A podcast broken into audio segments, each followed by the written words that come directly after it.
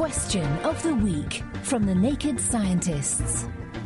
Hello and welcome to Question of the Week from the Naked Scientists with me, Diana O'Carroll. This week, what can dogs see on TV? Hi, I'm Tom from Wales, and I'd like to know why dogs can't watch old style CRT TVs and can they watch newer TVs like plasmas or LCDs?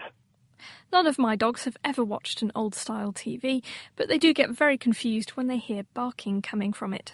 I'm David Williams, and I'm the ophthalmologist, the, the eye vet, as it were, at uh, Cambridge Vet School. When we look at a, a, picture on TV or a film in a cinema, it seems that we're seeing a complete flowing image, but actually, what we're looking at is lots of individual frames.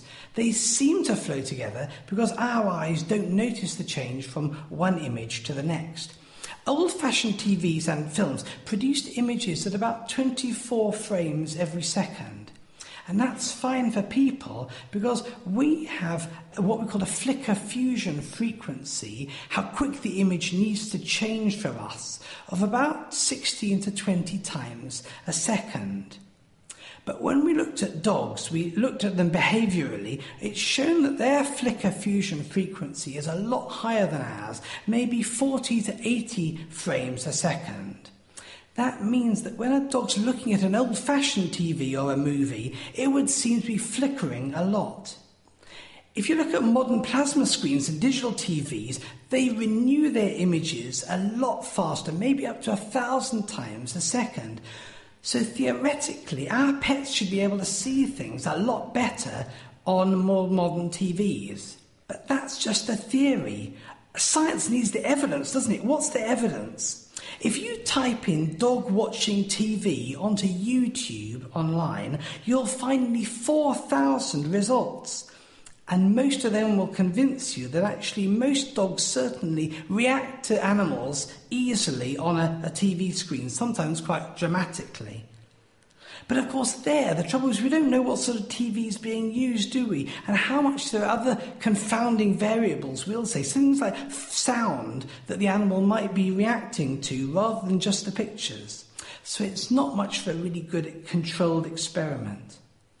But just watching the reaction of the dogs on those video clips on YouTube shows, to my mind, convincingly that dogs are reacting to what's seen on TV even if we can't be quite sure what they're seeing.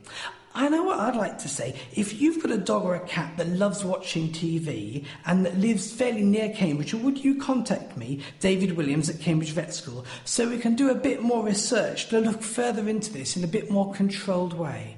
It seems likely that dogs can watch new, high refresh rate televisions, and probable that old CRT TVs would simply have appeared too flickery for them to make out a moving image. And on the forum, JP said that their dog would certainly react to seeing and hearing another on a CRT screen. So much so that she'd try to run round the back of a TV to find the other dog. But from one sensory perception to all of them, and why are we wired the wrong way around? Hi, my name is Perm from Austin, Texas, in the US. My question is why is it that our left brain controls the right side of our body and the right brain controls the left side of the body? What is the advantage? Is this common to most animals as well? Thank you. I love your show. Please keep up the good work. Bye.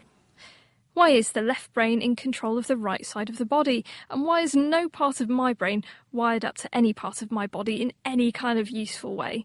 Let us know the answer by emailing chris at thenakedscientists.com or by writing on the forum, and you can find that at thenakedscientists.com forward slash forum. Question of the Week is part of the Naked Scientists podcast and supported by the EPSRC, the Wellcome Trust, and UK Fast. Look us up online at nakedscientists.com.